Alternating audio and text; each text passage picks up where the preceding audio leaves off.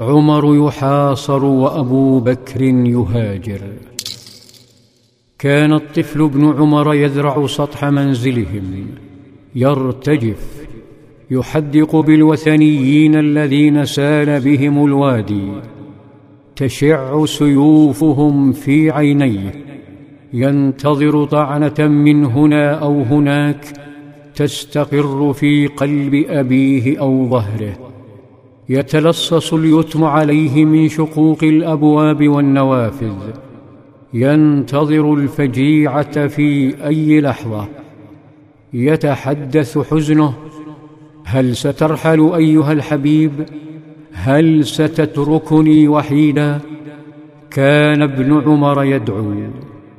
وفجأة ابتسم. وربما سالت دموع الفرح من عينيه البريئتين. فقد رأى رجلا انيقا يرتدي حلة فاخرة قميصا مكفوفا ومخططا بالحرير وثوبا مزينا بالنقوش. قد التف بقباء من الديباج الخالص.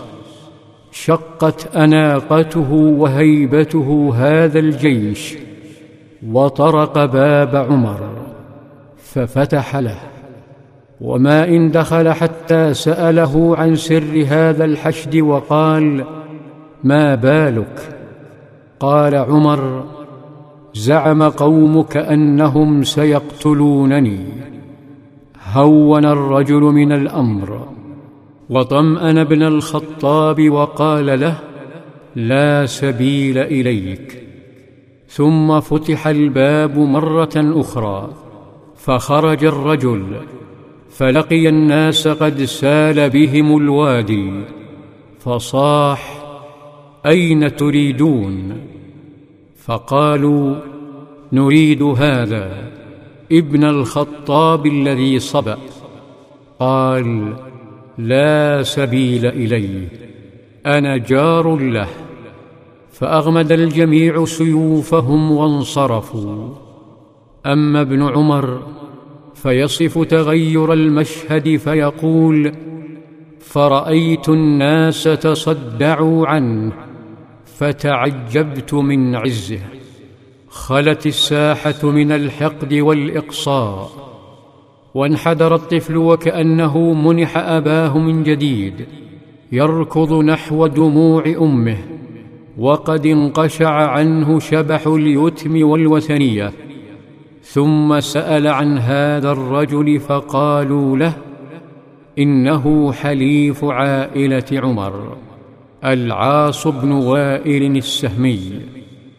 لكن إذا كان الحلف قد صد القتل عن عمر فهناك من لا حلف له سوى الواحد الأحد. هناك بلال الذي لا يريد مالكه أن يقتله.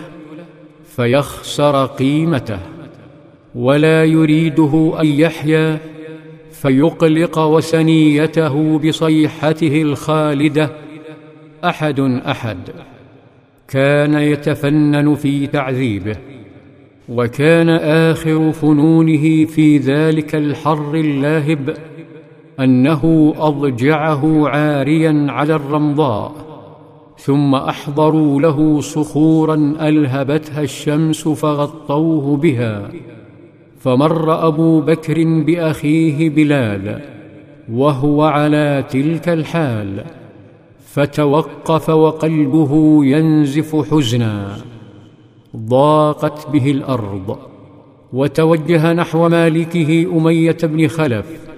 فساومه على شرائه حتى سلمه الثمن الذي أراد. ثم توجه رضي الله عنه نحو ذلك الجبل الأشم المكسو بالحجارة فأزالها عنه حجرا حجرا ثم كساه ثيابا وعانقه حبا ودموعا وبشره ببشرى لم يتسع لها قلبه. حين أخبره الصديق أنه حر لوجه الله بكى بلال من الفرح طويلا. لكن مكة أبكت أبا بكر حزنا وضاقت به حتى حمل زاده وودعها. في ظلال السيرة. في ظلال السيره